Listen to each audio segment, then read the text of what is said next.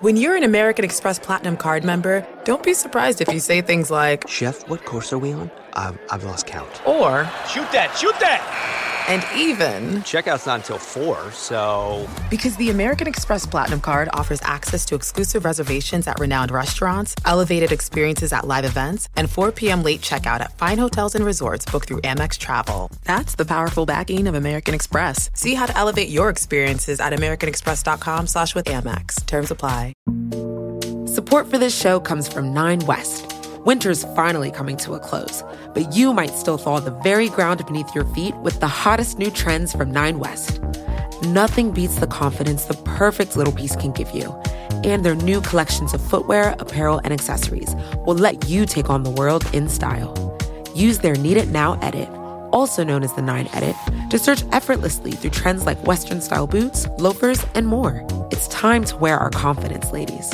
We can't be contained because this spring at Nine West, we are infinite. Buy now and get 15% off with code PODCAST24.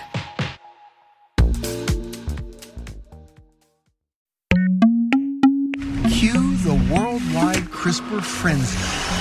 At the University of California, scientists used a form of CRISPR to edit mosquitoes so they can't transmit malaria. Scientists say it could someday eliminate inherited diseases like some cancers, hemophilia, and sickle cell anemia. Researchers in Massachusetts have created piglets that might one day provide livers, hearts, and other organs for humans.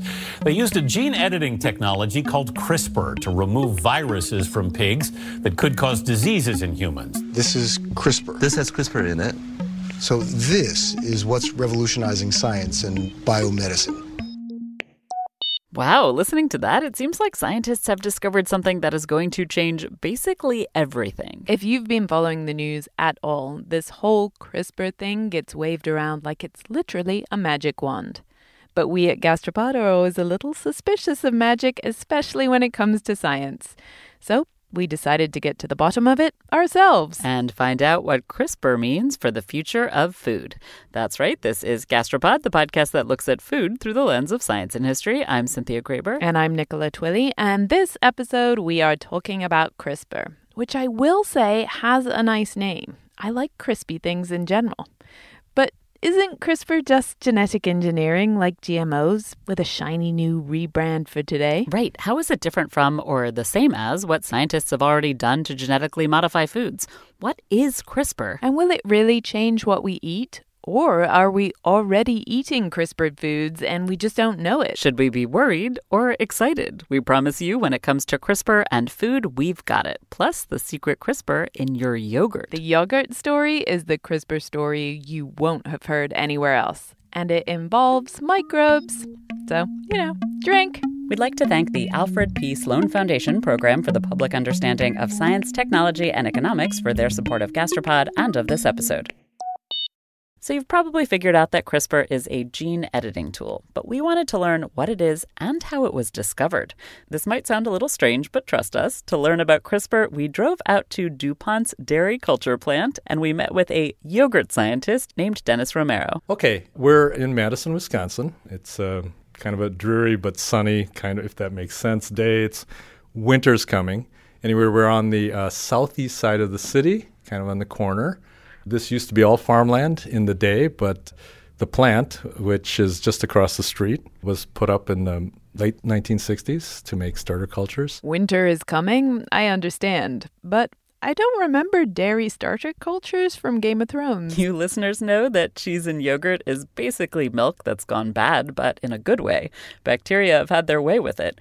But when I leave milk in the fridge and the bacteria get going, it smells and tastes pretty gross. Dairy cultures then would be bacteria that were originally found in the milk and over the years were selected and chosen because they didn't turn the milk, that kind of funny, sour, nasty tasting mess that you would find, but they actually turned it into something quite pleasant, like cheese and yogurt. In the past, someone might have made this discovery and then saved a little bit of the good yogurt to make the next batch. You can still do this today. Take some yogurt you like and use it to make more yogurt. I have done this in my one and only moderately successful attempt to make yogurt at home. But this is not what industrial yogurt makers do. They buy a package of just the right freeze dried microbes from a dairy culture company. And DuPont is one of the biggest dairy culture companies in the world. You know, this red pouched one is called Yomix. It's used to make uh, any of a number of yogurts. You open it up and uh, you sprinkle it into the uh, cheese milk or the yogurt milk in this case, and uh, stir, and off it goes. It looks like a like a package of instant oatmeal, and that's about the size. Think about several billion bacteria in there that could turn, you know, many, many gallons of milk into yogurt. Dennis and his colleagues at DuPont have isolated and cataloged all the strains of all the bacteria that you might want to use to make yogurt. They know which strains of bacteria are the ones that will give you that nice sour tang, and which make your yogurt more creamy, and which can make it thicker or thinner. In this catalog, we've characterized these strains for these properties, and then we give these recommendations to our salespeople who talk with our customers, the cheesemakers and yogurt makers.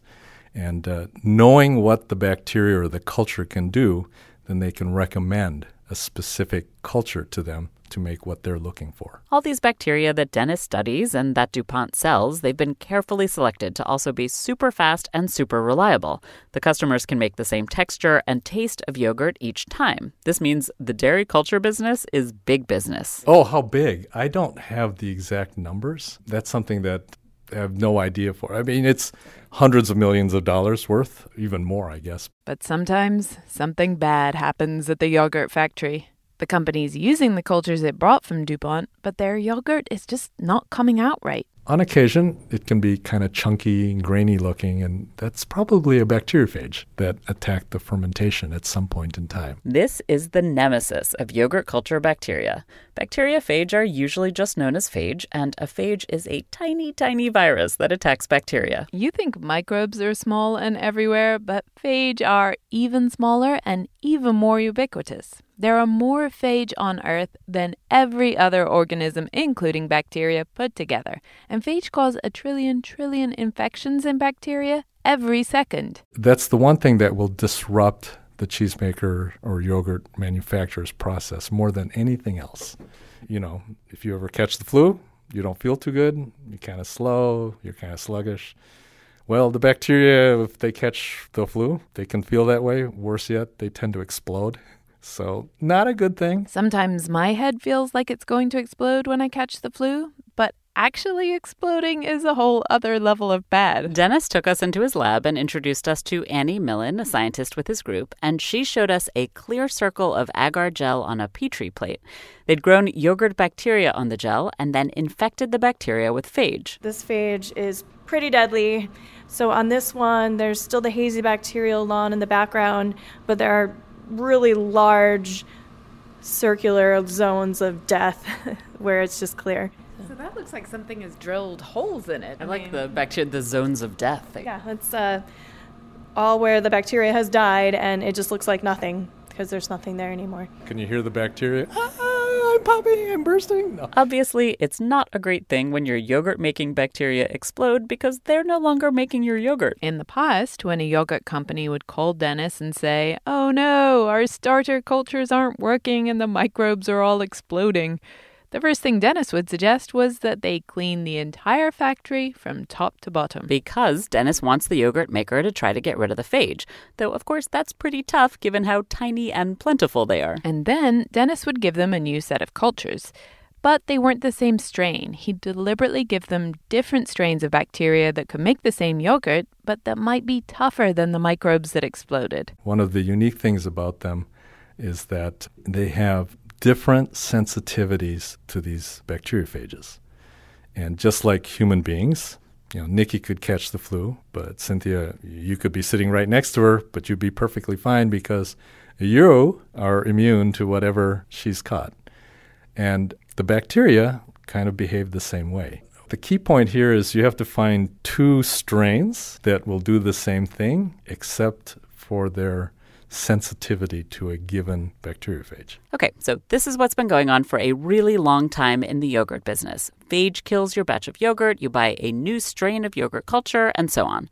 But then, a few years ago, something really exciting happened. For me, this is, is actually kind of an interesting story of how science actually happens.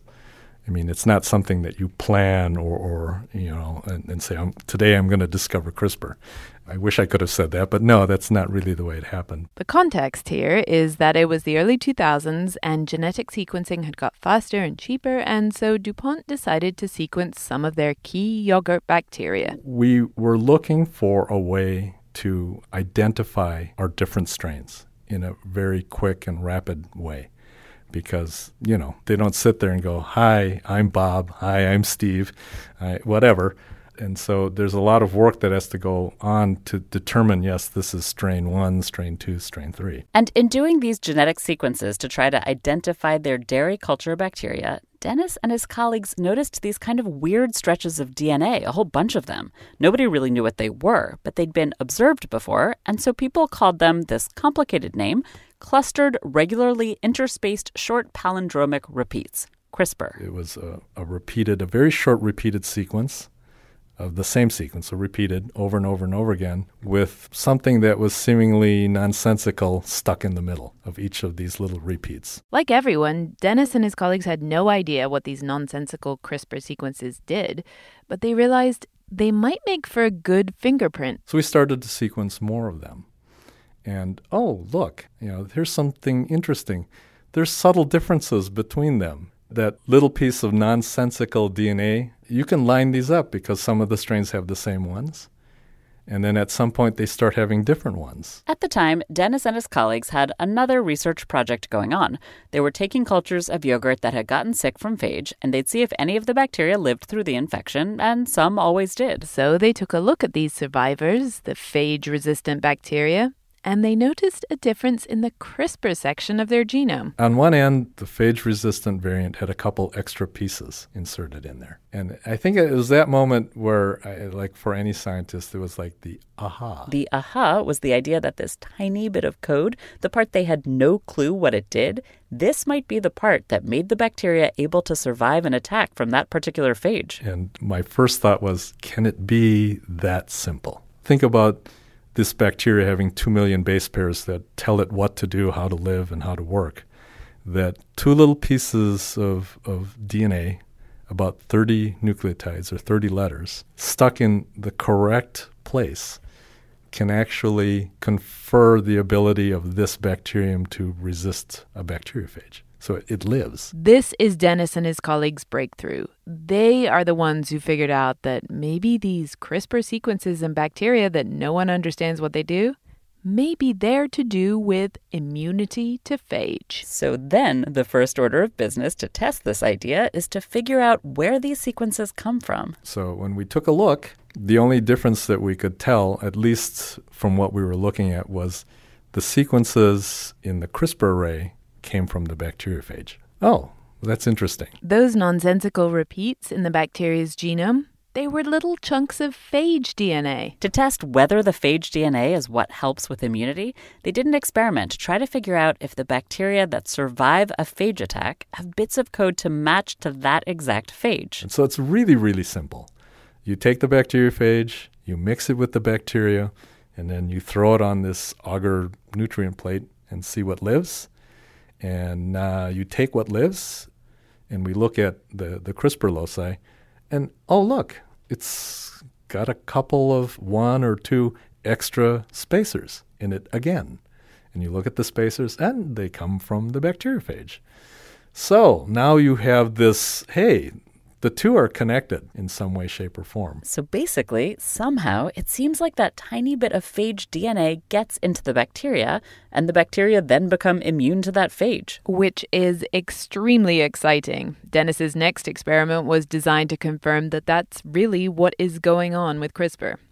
If he inserted a little piece of phage DNA, one of those little CRISPR sequences, into a yogurt making bacteria that was not immune to that particular phage, would the bacteria become immune? And surprise, surprise, well, maybe not a big surprise. Yes, it was.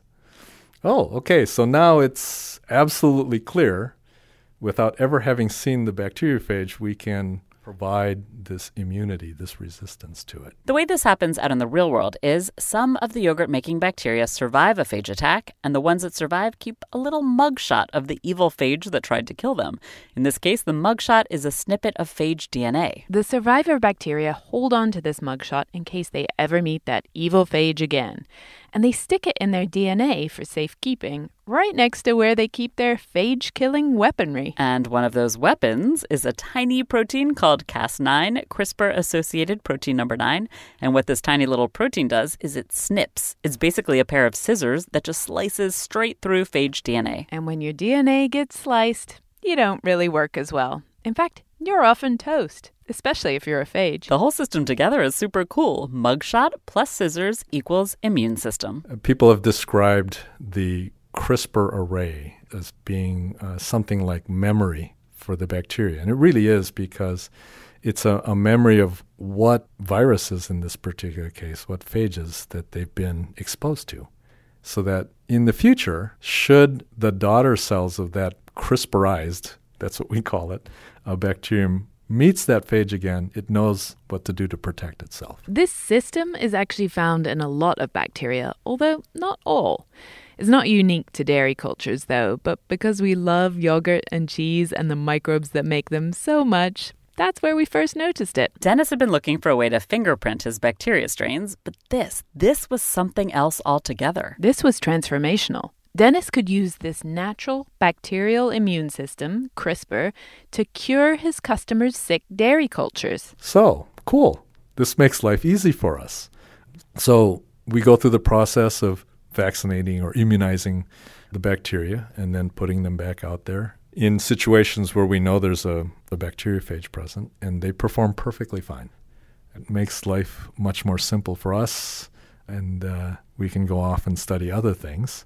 Yeah, it, it, sounds ridiculously simple when I put it that way, but that that is what it does. Within a year, Dennis and DuPont were immunizing all their starter cultures and selling these CRISPRized microbes to their customers. Essentially, it's pretty much just like the flu vaccine. You, you try to find the most prevalent ones that are impacting the industry at that time. And anytime there's a new phage that appears, they can add that mugshot to the bacteria's collection too. So, in essence, we joke about this, but from the perspective of sensitivity to a bacteriophage, we can immortalize that particular strain. Dennis and his team just keep adding new mugshots. There's no limit that we found just yet that how many spacers it can acquire. So it just goes on and on and on. For the past 15 years, almost all commercial industrial type yogurt, which is basically all the yogurt in the supermarket, has contained CRISPRized bacteria. We tell this to people. You've been eating CRISPRized cultures forever. You just didn't realize it. This is something you never hear in all the hype about CRISPR. We're already eating it all the time thanks to the microbes in our dairy. These CRISPRized cultures are totally standard in the dairy industry these days. The yogurt companies are thrilled, DuPont is thrilled, Dennis and his colleagues are thrilled.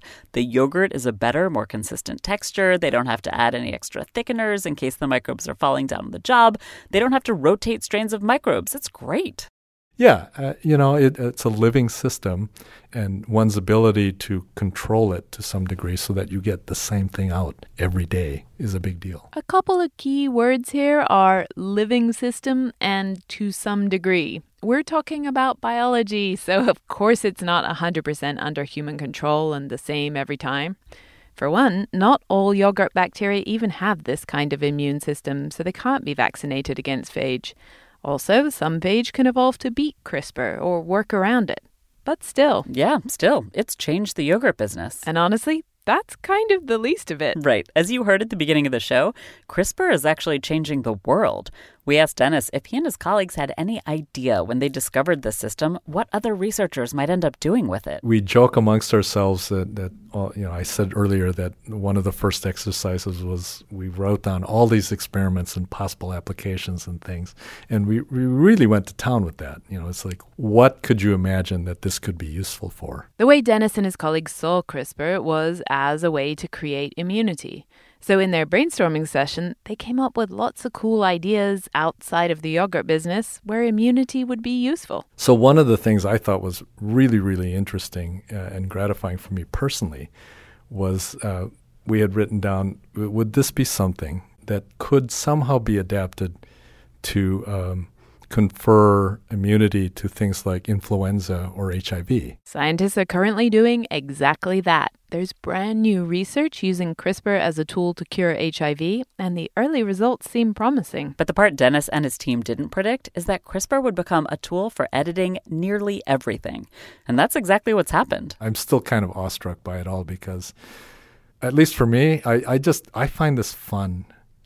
And to be able to come across something like CRISPR Cas and, and see the impact that it's having on life and people in general, I sit there and I think about it and I go, wow, I had something to do with that. Gee, I mean, how lucky can one be? That's kind of every scientist's dream to see the research they've been part of having such a major impact. But all of this came out of something super non world changing yogurt.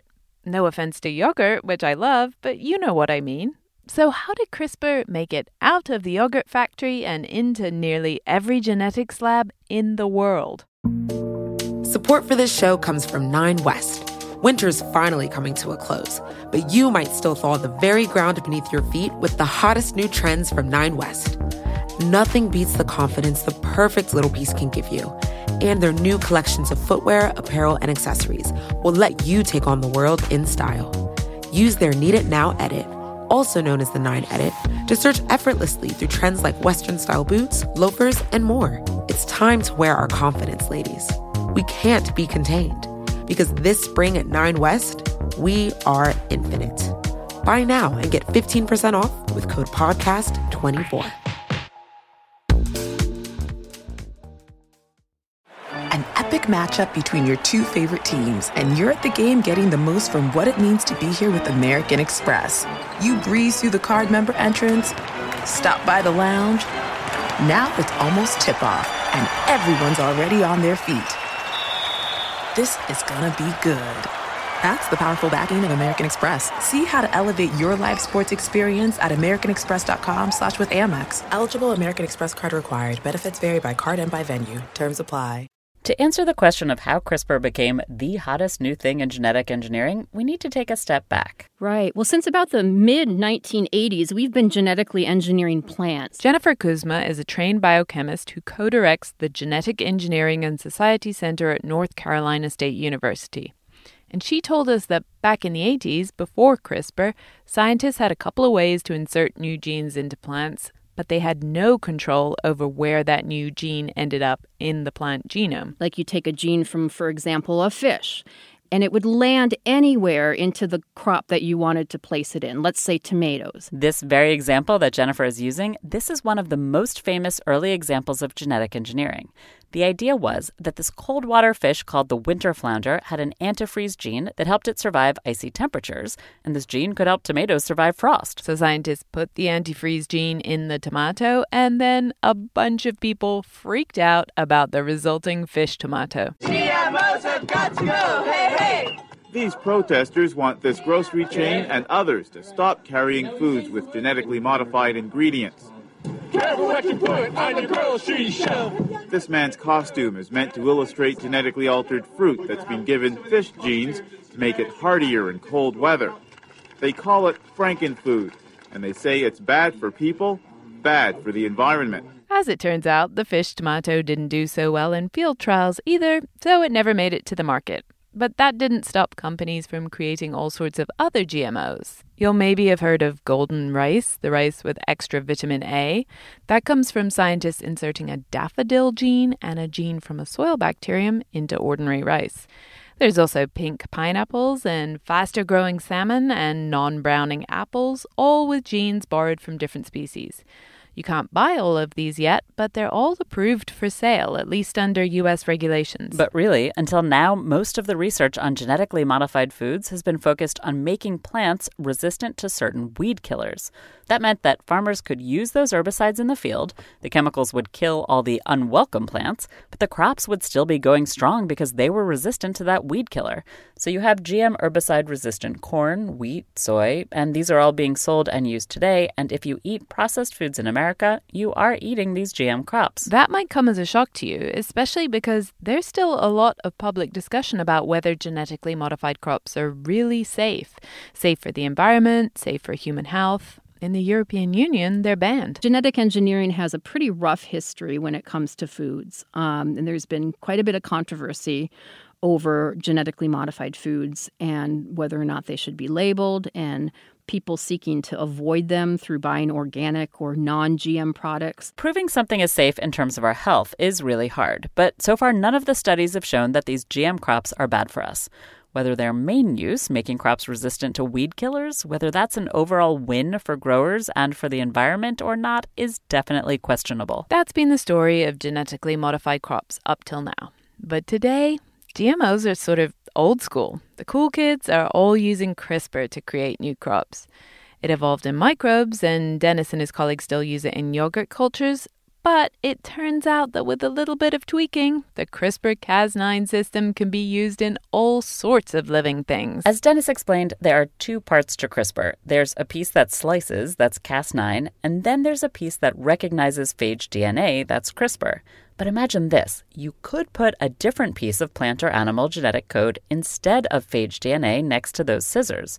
Now you can direct the scissors to cut a very precise piece of DNA in, say, a tomato. And then you allow the sort of um, error-prone DNA repair pathway to repair the broken DNA, and result in most cases is, is a gene knockout. Yiping Qi is a genetics researcher at the University of Maryland. And this process Yiping's describing works like this. Instead of hunting down phage and slicing them to death, this tweaked CRISPR Cas9 system will hunt down the DNA sequence of your choice and slice it. The sliced DNA tries to repair itself, but usually there's kind of a scar where it was sliced, and the gene at that point where the scar is doesn't work anymore. And there you go. You've knocked out a gene from the tomato's DNA, the exact gene you wanted to get rid of. And unlike the old school fish tomato style GMOs, you're not adding any new genes. Dennis and his colleagues figured out how bacteria use the slicing system to kill phage in the mid 2000s, and they published papers on it in 2007. About five years later, two different groups of scientists both claimed to have been the ones to figure out how to use this CRISPR system to edit something other than yogurt making bacteria and they're fighting about it in court because it seems so flexible and so useful in genetics and human health, and all of this promises to bring in so much money. It's a huge patent battle. But what do we care about here at Gastropod? Obviously, our friends, family, world peace, but you know, mostly food. And CRISPR is set to transform our crops too. I mean, the CRISPR has been really uh, put into many, many uh, crops almost nearly all the crop plants which you can transform, such as the wheat, maize, and sugarcane, and the tomato, many, many, like even carrots, which I have worked with the collaborators. This is a different technique and it's being used in a different way. With transgenic technology, it was very costly to bring a crop to market, very costly to engineer it.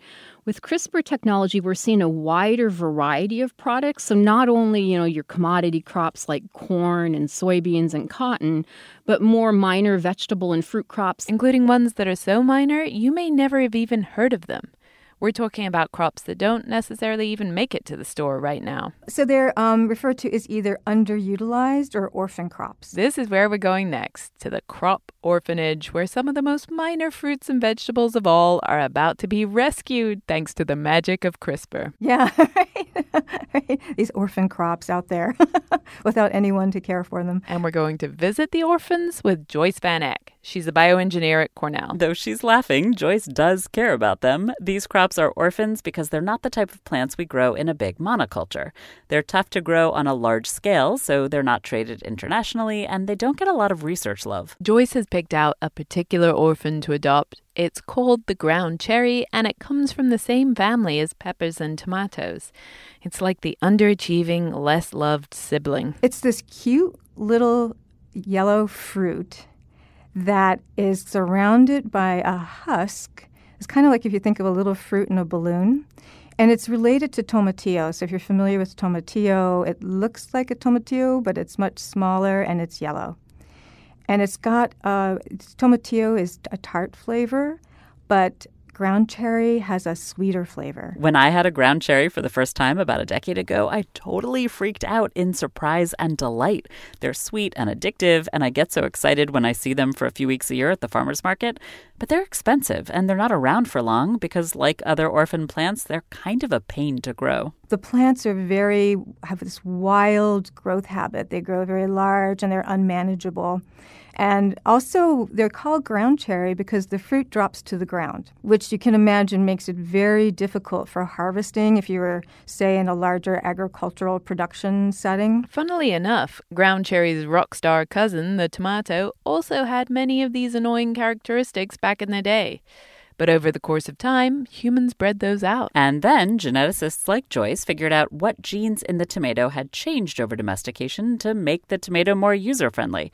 You know, the fruit grew more orderly on the vine, it didn't drop on the ground, it was the right size. We decided to look for a plant species that was more distantly related from tomato, but also was underutilized and had very little uh, domestication or crop improvement effort. And that happened to be the ground cherry. Could Joyce and her colleagues use CRISPR to deliberately make a change in the ground cherry that had just been a lucky mutation that humans noticed and then kept breeding into the tomato? Take the out of control growth of the ground cherry. Joyce knew just what gene should, in theory, turn that off. When this gene is working, like in the ground cherry, plants just grow wild.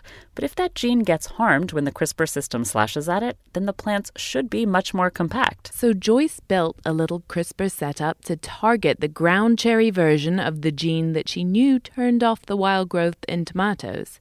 And she put that CRISPR system in some ground cherries, and hey presto, her new look CRISPRized ground cherry was the opposite of its old, spidery, long trailing self. The DNA that coded for that kind of unmanageable growth was gone, and so the plant now self prunes. Oh, it was a, it was dramatic. It was a huge difference in what we were seeing. We went from plants that were I'd say five feet tall for the non CRISPR, non edited lines at maturity to plants that were maybe two feet tall. Now, if plant breeders wanted to breed this type of self pruning trait into a ground cherry the traditional way, they'd find a ground cherry plant that happened to be small and compact, but maybe it didn't taste as sweet, and they'd breed it with a sweeter one, and then grow the new plants out, then find out which offspring was both sweet and self pruning, and they might have to do that a bunch of times. And if they were very, very, very lucky, they'd end up with a ground cherry that was everything they wanted. But they might retire first. Yeah, so it would take definitely more than 10 years to be able to do that type of work. But CRISPR is dramatically faster and more targeted. It took Joyce and her colleagues only two years to get self pruning ground cherries. So, our work with the CRISPR is taking this angle where we're using CRISPR to fast track domestication, fast track improvement. This was an amazing improvement, but it's not enough yet. Joyce has spoken to local farmers around Cornell, and they say there's a bunch of other changes that would help ground cherries go mainstream. We have a long wish list. it's possible that for some of the items on Joyce's wish list, things like fruit size or whether the fruit drops on the ground before it ripens, if Joyce wants to change these, it might not be as easy as just targeting one gene. Genes often aren't direct codes. One gene does one thing. It often takes multiple genes that work together to create something like drought resistance or flavor. In its native bacteria, CRISPR usually goes after one thing at a time. But scientists have taken the CRISPR system and tweaked it so it can go find and slice multiple different things simultaneously. That means that Joyce could potentially design one CRISPR system that would target all of the however many genes she needs to target in ground cherry to deal with its fruit drop problem. Or you could use CRISPR to target lots of different genes that change different traits all at the same time. This is a pretty new and super useful development. Yiping Qi has just successfully tried it in rice. We uh, simultaneously uh, targeted three genes and uh, focusing on the trait which is about seeds. So we were able to enhance the number of seeds uh, produced per plant and also how big the seed is, uh, you know, per grain. So putting them together, sort of targeting them together, we were able to drastically enhance the yield. The main thing that makes CRISPR so useful for these kinds of edits is how precise it is. In a lot of crops, a piece of DNA that affects yield might be pretty tightly connected to, say, the DNA for a certain kind of disease resistance. In normal breeding, you can't break that link, which means you can't disconnect one trait from the other. But Jennifer says that CRISPR is kind of like a scalpel. It can get in there and separate even tightly connected genes. With CRISPR, we can go in and we can make very precise, targeted changes at particular locations in the DNA. So it's kind of like taking paper to pen, like you would edit a book. You can go in and you can edit the letters in a word, or you can change different phrases, or you can edit whole paragraphs with CRISPR technology at very specific locations. We should say none of these CRISPR crops are available in stores yet, but some are pretty close. CRISPR is fast, it's inexpensive, it's precise. Scientists love it, breeders love it. I mean, what's not to love? I'm so glad you asked, Cynthia, because I am falling head over heels for this CRISPR magic. But then my cynical, bitter side is saying, hey, there must be a downside. How to LA is our love letter to Los Angeles. We'll tell you where to get a yummy torta, a bowl of congee, and of course, a burger. It's a beef sausage blend, fried egg, grilled onions, and then raspberry jam. What hiking trails to check out. This feels like we're out in the mountains. And where to take in some culture.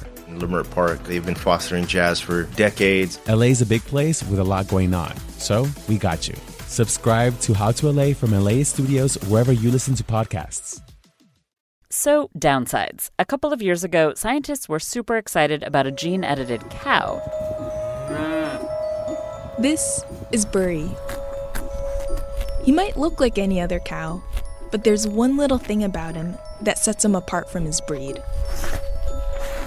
Buri has never grown a pair of horns. And that wasn't a fluke of nature. Brie the cow wasn't edited using CRISPR, but using a similar set of genetic scissors from bacteria. Scientists used these scissors to create a cow that wouldn't grow any horns, so the animal couldn't gore farmers or other animals. Normally, a cow's horns have to be removed by hand, which some people say is painful for the animal. So, this genetic edit was pretty cool, except that it turned out that the edit was not quite as precise as the scientists had hoped. Two things happened. First, a bit of foreign bacterial DNA was left in the animal. It was supposed to have been removed entirely. That's a problem because now the hornless cow has got a little bit of alien DNA inserted in it. So rather than being one of these new school gene edited organisms, it's more like an old school GMO, like the fish tomato. And second, there was an accidental bit of DNA that also got inserted, and this one seems to have to do with antibiotic resistance. So, like maybe if the animal got sick, antibiotics wouldn't work as well. That's pretty bad. So, long story short, yes, these new gene editing techniques, including CRISPR, they are super precise, but they're still not 100% precise. That antibiotic resistance, scientists call that kind of unwanted extra edit an off target effect.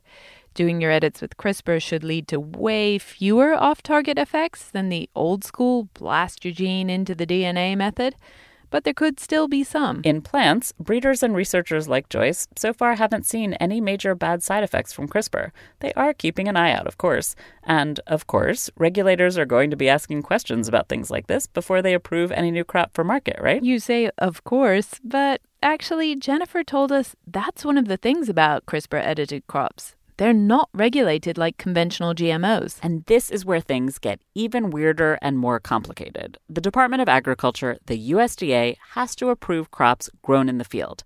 And the way the regulations are written now, a crop is only considered genetically modified if it has foreign DNA in it. But it's easy to use CRISPR to make a change and then get rid of it, so there's no bacteria left. And so, therefore, we have a couple dozen and probably more approaching 30 to 40 now crops that have not been regulated from a pre market standpoint, didn't have to undergo field trials by the United States Department of Agriculture. This is actually one of the things that scientists and startups love about CRISPR. Yes, they love how precise it is, but they also love the price tag.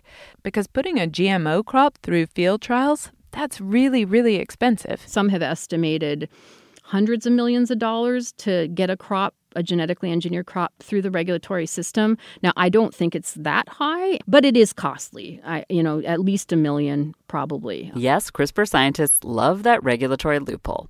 But as it turns out, CRISPR can be used to insert a foreign gene too, and it can do so a lot more precisely than genetic engineering systems did in the past.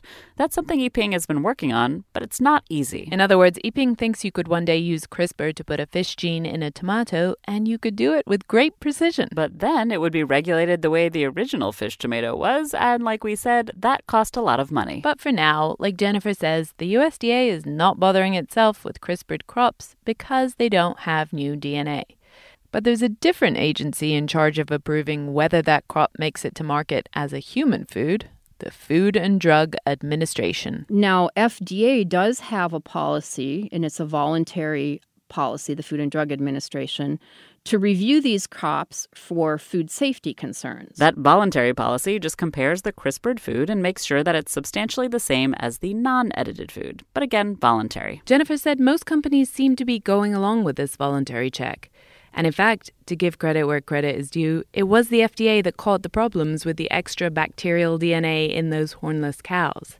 The company wanted to send them out to the slaughterhouse to turn into hamburgers, and so the FDA took a look. They literally examined the genetic code of these new hornless cows and they spotted the extra bits of DNA that weren't supposed to be there.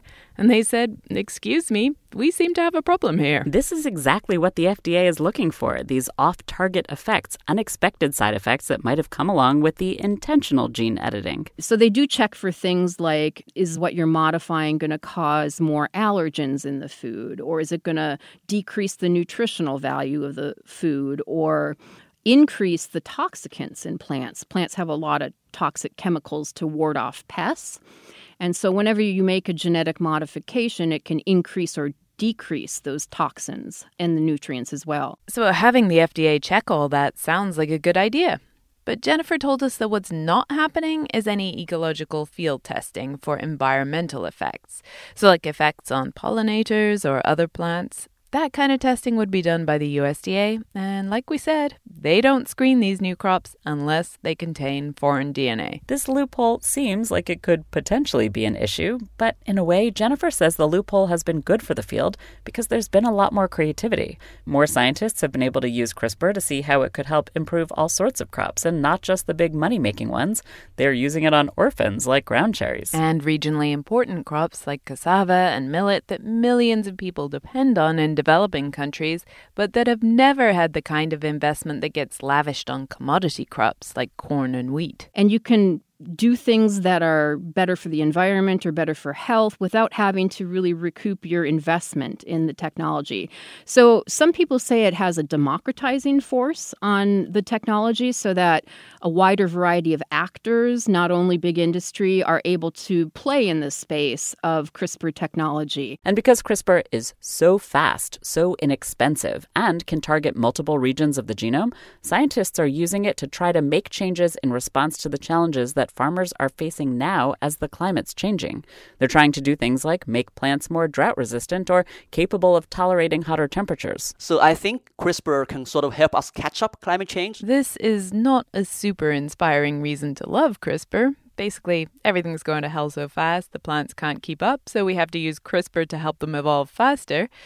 But hey, that's the boat we're in these days. Another sucky thing that CRISPR might help with Nearly all the bananas that are grown commercially in the world are the exact same variety, and they're threatened by a banana fungus. Scientists are using CRISPR to try to help make our bananas resistant to that fungus. Again, crappy reason. Can't we just start eating different types of bananas? But CRISPR does seem to offer one potential solution if it works. Maybe more excitingly, CRISPR can also help us move away from those kind of monocultures and that reliance on just a dozen major crops that's part of why Joyce is CRISPRing the ground cherry. You know, so there's a big emphasis right now, especially on diversifying our diets, eating more fruits and vegetables. You know, and, and is ground cherry going to be a huge production like tomato or or corn? No. But again, it, it, does give us another option for not only fresh fruit, but it can be used as you know, dried and put in granola and cereals and you know, jams and juices as well. But but, but, but, it won't surprise regular gastropod listeners to know that CRISPR is not the solution to all our problems. We are not going to wake up tomorrow to a supermarket full of new and improved CRISPRized crops. For one, CRISPR works slightly differently in every different plant, and not all plants are super amenable to being CRISPRed. We'll still need traditional breeding. CRISPR is not going to replace that. Plus, biology is super complicated. We haven't sequenced the genomes of all the plants, and doing it at the level of detail you'd need for CRISPR takes a long time and is really expensive. And even if we have that, we don't know what all the genes do. And even when we do think we know that, well, we're often wrong. Biological systems are not like a computer code, where basically you write something and the computer responds the way you tell it to. Meanwhile, while we figure out the biology, we also need to figure out the policy side. There are a lot of things we could get right with CRISPR edited crops that we got wrong with GMOs, like clear and transparent labeling. I think by putting these genetically engineered products on the market back in the mid 90s, without people really being aware and without labeling them, I think people felt duped or tricked in a way in that oh really? I've been eating these for 20 years and i don't know? And so in order to change the conversation around these next gen gene edited foods jennifer thinks they should be labeled too. I mean the way i view it is if you think this technology which i used to be a plant bioengineer if you think it's wonderful and it can do great things and you're sure about its safety then label it and be proud of it and show people what it can do for them. Um, show them how you can make tastier products or more nutritious products or healthier products or better ones that are better for the environment that use less pesticides or less fertilizer. Show them, you know, that and, and be proud of it and label it. Some of the scientists who work with CRISPR in crops share Jennifer's opinion. And some are like, well, we don't need to be labeled or regulated because this is so precise and nothing is a problem and just leave us alone to work our magic. And to a large extent, they have a point. Most CRISPR crops seem just fine. But Jennifer thinks a little bit of caution and a little bit more public discussion is a good thing. The plants seem fine, but they're new. Plus, Jennifer says that caution and discussion and transparency will help us all be more comfortable with using these technologies. I know I tend to feel better knowing that somebody's looking out for me with um, consumer products, whether they be food or otherwise. Personally, I'm with Jennifer. It's hard to predict how CRISPR might transform our food. Our yogurt has been CRISPRized for more than a decade, and in some ways, it seems like nothing has changed. But Dennis told us that, in fact, CRISPRed bacteria are so reliable and high performing that yogurt companies don't have to use additives to make sure they get the texture and creaminess they want. The microbes don't need that backup anymore, so these kinds of stabilizers and thickeners are being used less often. And so maybe if CRISPR can help Asian farmers produce more rice in their rice paddies, they'll earn more money, which is great. And also maybe something else could happen. Maybe they won't have to convert more land to farmland, which could potentially be better for the environment. Dennis had no idea what was going to happen when they discovered how CRISPR worked in bacteria, and we don't know where CRISPR is going to take us next. Cynthia, you asked at the beginning of the show whether we should be worried or excited excited about CRISPR in our food? And I think the answer is yes. Worried and excited. How about cautious and excited? That's how I'm feeling. Okay, cautious, excited, and kind of amazed that I finally understand what all the hype is about. Thanks this episode to Dennis Romero and Annie Millen at DuPont. And to their former colleague, Rodolphe Barrangou, for originally telling me the CRISPR yogurt story back in 2014. Thanks also to Joyce Van Eck at the Boyce Thompson Institute, to Jennifer Kuzma at NC State, and to Yiping Qi at the University of Maryland. We have links to them and their work at gastropod.com. And I highly recommend you try a ground cherry if you've never had the pleasure. Finally, thanks to our fabulous former intern, Emily Pontecorvo, for finding some of the news footage we played during this episode. We miss you Emily. We'll be back in two weeks with something we've definitely earned this episode a drink. But not just any drink. All I'll say is three dots and a dash. Can you break the code? Support for this show comes from Nine West. Winter's finally coming to a close, but you might still thaw the very ground beneath your feet with the hottest new trends from Nine West. Nothing beats the confidence the perfect little piece can give you and their new collections of footwear, apparel, and accessories will let you take on the world in style. Use their Need It Now edit, also known as the 9 Edit, to search effortlessly through trends like Western style boots, loafers, and more. It's time to wear our confidence, ladies. We can't be contained because this spring at 9 West, we are infinite. Buy now and get 15% off with code PODCAST24.